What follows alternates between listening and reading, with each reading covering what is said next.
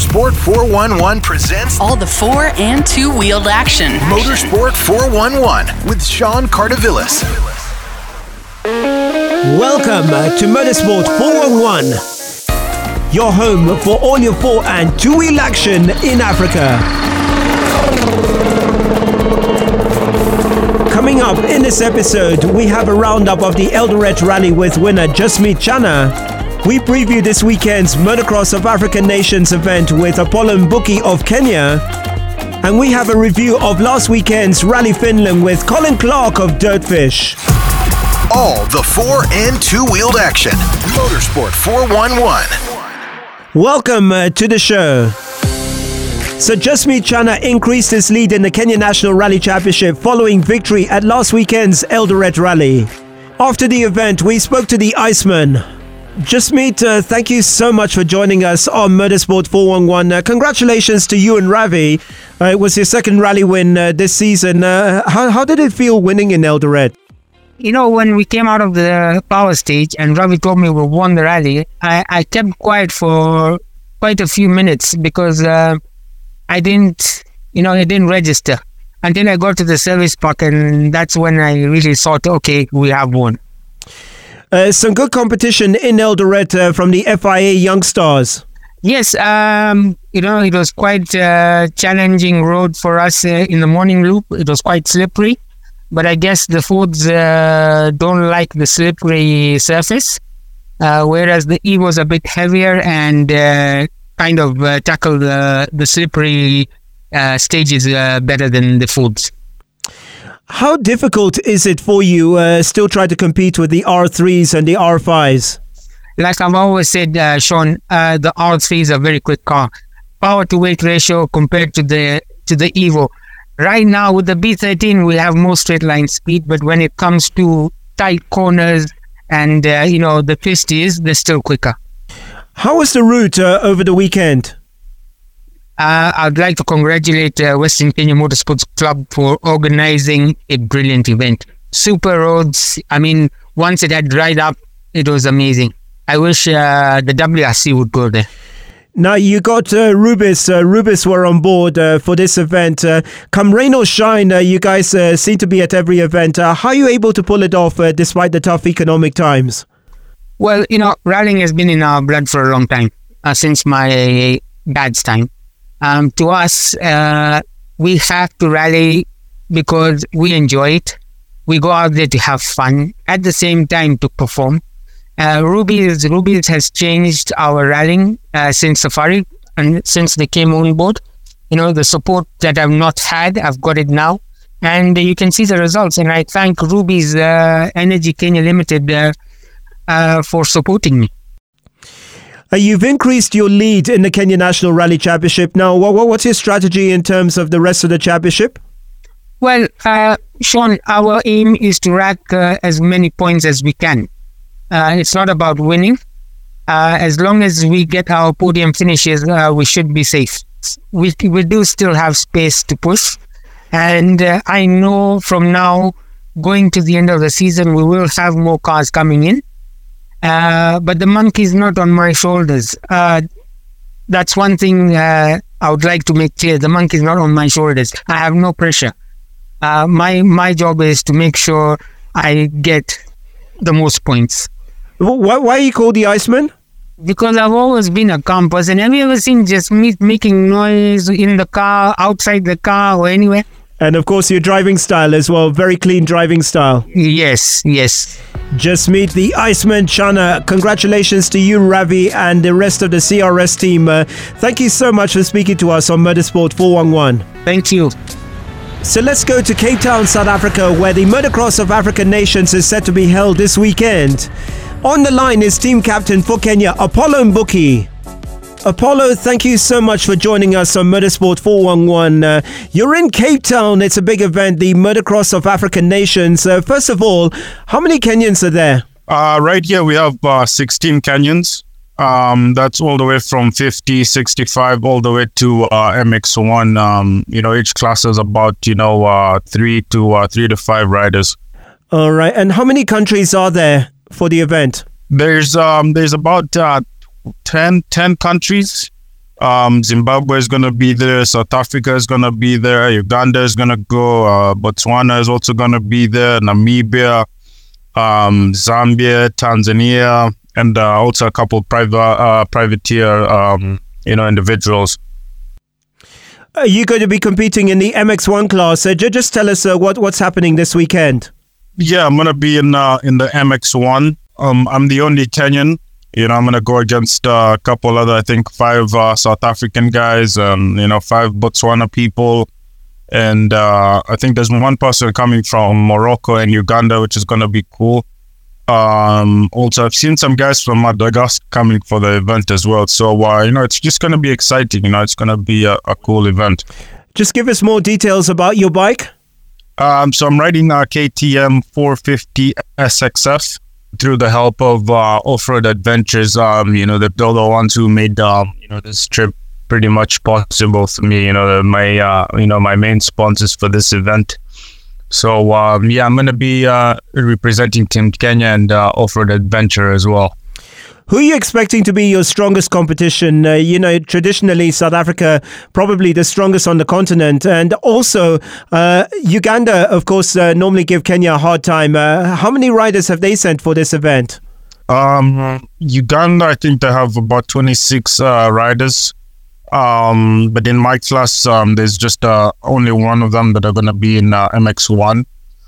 Um, but there's still, you know, strong, uh, strong number of South Africans that are I'm going to be going against. You know, Jesse Wright, uh, Joshua Mlimi, uh, Regan Wasmuth, and you know, Darko van der Westen are uh, they're all you know pretty pretty big uh, heavy hitters. So you know, not even that. You know, even Botswana has some pretty strong, um, you know, strong guys that I'm gonna go against too. So it's gonna be super interesting, and uh, you know, it's something I'm gonna be excited for. Apollo, thank you so much for speaking to us on Motorsport 411. Uh, really appreciate the time and the best of luck in the event. Thank you very much. Apollo, let's not get embarrassed, uh, particularly by our Ugandan neighbors. Uh, send it, huh? okay, all right. Full gas.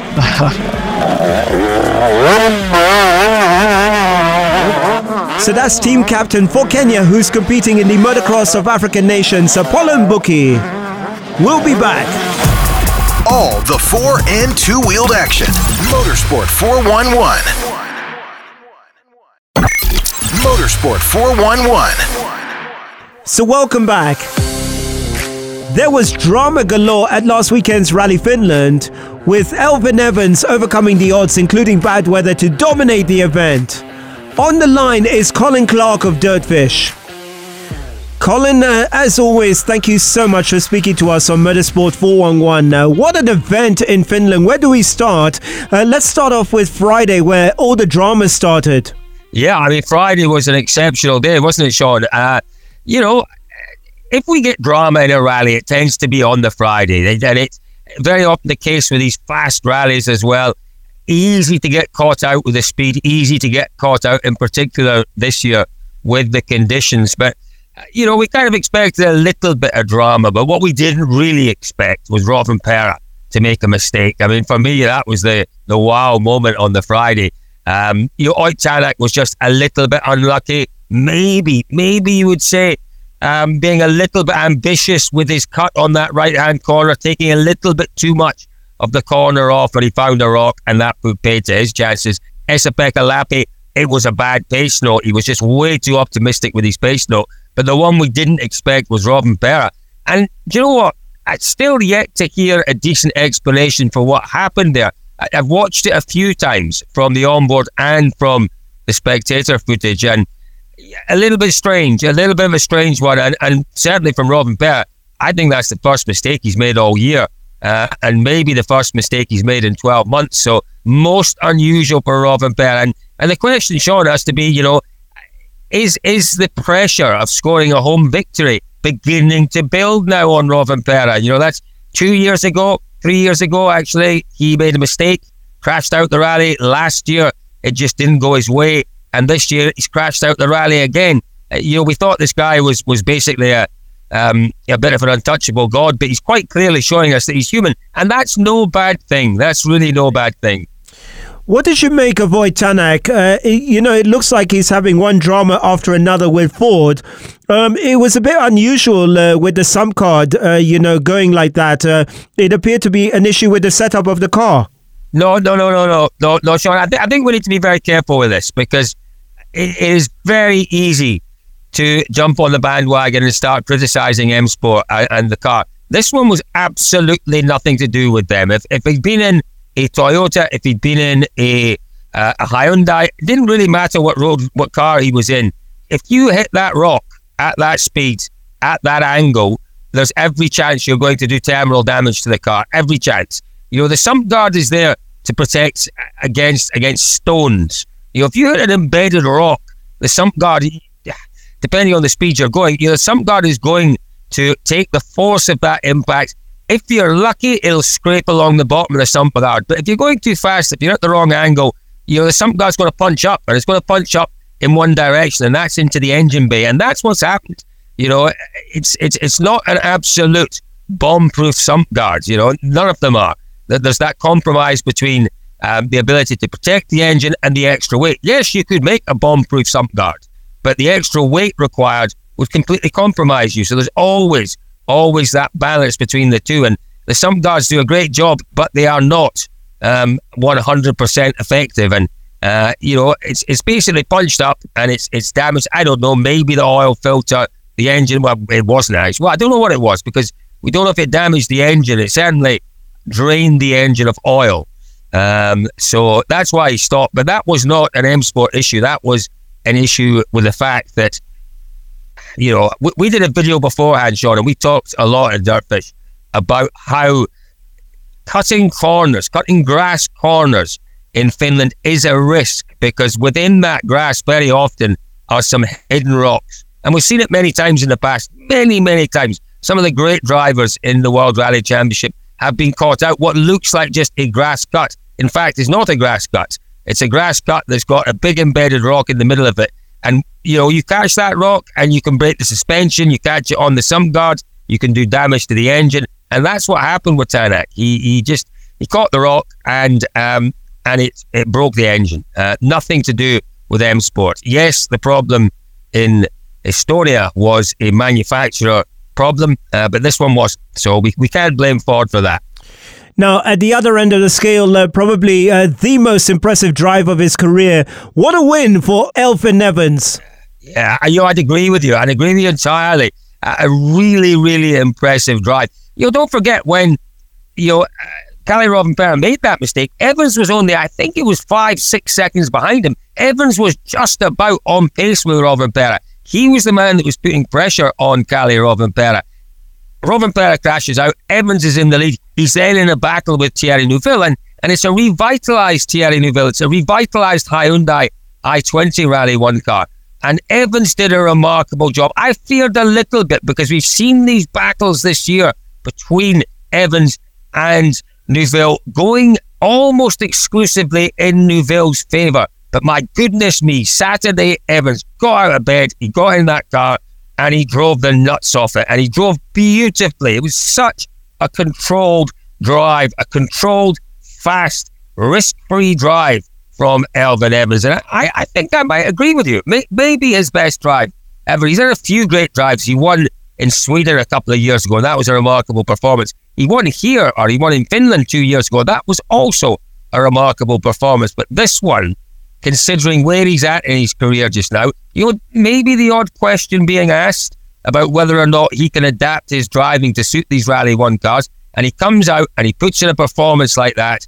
It dispels any of those issues, of those questions, of those doubts that people might have had about whether Elfyn Evans really was worthy of that that uh, you know that label as an elite driver, and there are only now three or four elite drivers in the sport. Uh, Elfyn Evans showing in Finland, he is absolutely one of those drivers. And you know what, Sean? It'll it'll just take your set of circumstances when we go to Greece, and Evans will be right back in the fight for the championship this year. So yeah, it was great, great from I think Elfyn Evans's point of view, from a British rally fan's point of view, and, also from just a general fan of rallying, because the way it was going, Robin Rovanperä was going to win this championship with three events to go. That is now not going to be the case. So, Yeah, it was it was wonderful to see Evans. He's such a controlled character. You know, he doesn't give a lot away. Doesn't he? Doesn't get awfully emotional ever. Um, but there was a little glimmer of emotion at the end, and that was great to see. Just going to say, uh, he's a very shy character. Uh, you know, you could see, uh, you, you, know, he's not he's not a noisemaker, uh, Elfyn Evans. Uh, but there no. is a dilemma for Toyota because uh, he's snapping on the heels of uh, Kalle Rovanperä in the drivers' championship. Yeah, well, I, I don't think it's a, it's, I don't think it's a dilemma at all. You know, John, the, the Toyota team have always been very open in their their policy. You know, we've seen in particular Hyundai under Andrea Adamo using team tactics, using uh, you know, using driver uh, strategy to to manipulate results and to get the best result possible for a driver and the team. Um, that doesn't happen in Toyota. Toyota is very much you go and do your own thing. We will not talk about team orders. We will not talk about strategy. Just go and fight it out amongst yourselves. Just don't do anything silly out there. Um, so, you know, I think it's great. I think it's great. We will see. You know, Toyota will not turn around and back one driver over the other. It will be a fair fight between Evans and Rovanperä for the championship this year. And who knows, Thierry Neuville may, and again, it will require a set of circumstances, but he may be able to get himself back into that fight as well. But no, the Toyota situation is a very transparent situation. It really is. It's not, you know, uh, let them let them go at it. Let them fight each other. We don't mind. Just do not do anything silly. So uh, I, I love that. I really love that. We had the same situation of Volkswagen. I question it at times. I, I do question it. I think you ultimately the manufacturer is about winning titles, and and you know the manufacturer entry participation in motorsport is about winning titles. But right now they don't have to even think about team orders or driver strategy or anything like that because they have on the face of it the best car, the best team, the best drivers. Very similar to the Volkswagen scenario. They don't have to worry about giving team orders out because they know that you know all things being equal, they've got drivers there who will win rallies and will, will win, win championships. Another big story from the weekend uh, Toyota having a different team principal. Uh, the boss of Toyota, uh, Mr. Toyota, uh, was in charge uh, for the weekend. Yeah. Uh, Jari-Matti Latvala behind the wheel of a fourth Toyota at the event. Yeah. You know, what, what I've got to say is that, you know, I, I do hope that the people around the service park and the rally fans in general realize how privileged we are. You know, Akio Toyoda, in terms of the automotive industry, is without any question the automotive industry's number one man. Never mind Toyota. In the automotive industry, he is quite possibly the most important person in the whole world, probably next to Elon Musk, the two of them, for different reasons. Uh, and we had him. We had him. We had his undivided attention for rallying in the service park at the weekend, acting team principal. It was remarkable to see him okay with his entourage. And I tell you what, I think if King Charles had turned up in that service but he wouldn't have had such a big entourage. He really wouldn't. It was quite remarkable. um, but he was there and he was doing what you would expect a team principal to do. He was open, he was honest, he was approachable. It was quite a remarkable privilege.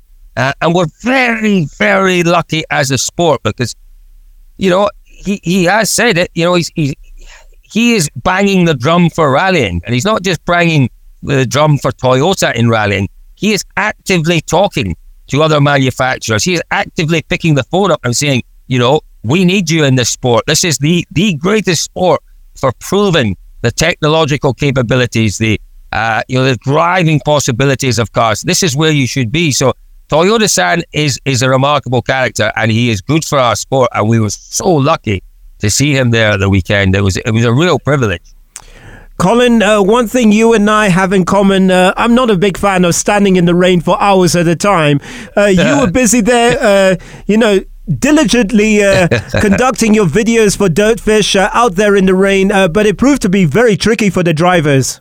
Really tricky. And, and, and you know what? I, I do it's a dilemma for me, Sean, because you know when I see the forecast of rain, on the one hand, I think, oh goodness me, um, the the, you know, the, worst thing in the world is when you get back to your apartment or your hotel or whatever it is at eleven o'clock at night, soaking wet.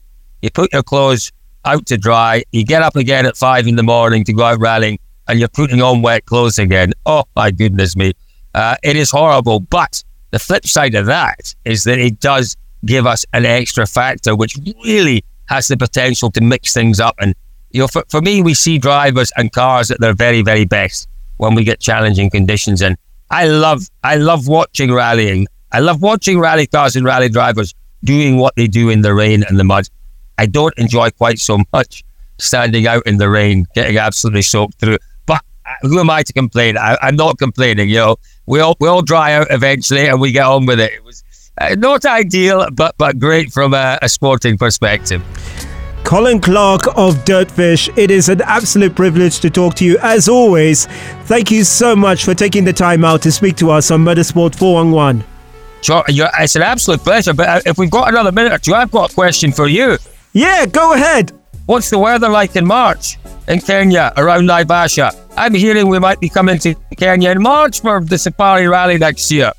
I tell you what, it'll be a little bit drier than what it should be. Uh, you know, the thing is, um, one of the things I love about the safari is that religiously on a Saturday it seems to rain when we have uh, the Sleeping Warrior stage, uh, but it should be drier uh, should the safari be held in March. Yeah, well, that's the rumour that's doing the rounds just now. Nothing confirmed. It's the time of year where we get lots and lots of rumours about next year's calendar. Uh, and the one that's doing the rounds this morning is certainly that we will be potentially heading back to Kenya in March. I'm not bothered. I could come to Kenya any day of the year, any week of the year, any month of the year, and I would love every minute of it. So, uh, March, June, July, I don't care. Can't wait to come back. It is an absolute privilege. Thank you once again for joining us on Motorsport 411. It's my pleasure. Thank you. Colin Clark of Dirtfish uh, will be back. Motorsports 411 with Sean Cardovillis. So that's it for the show this week. Our thanks once again to Jasmeet the Iceman Chana, Apollo Mbuki, and Colin Clark. Our thanks as always to Big City Studio. I'm Sean Cardovillis. See you next week.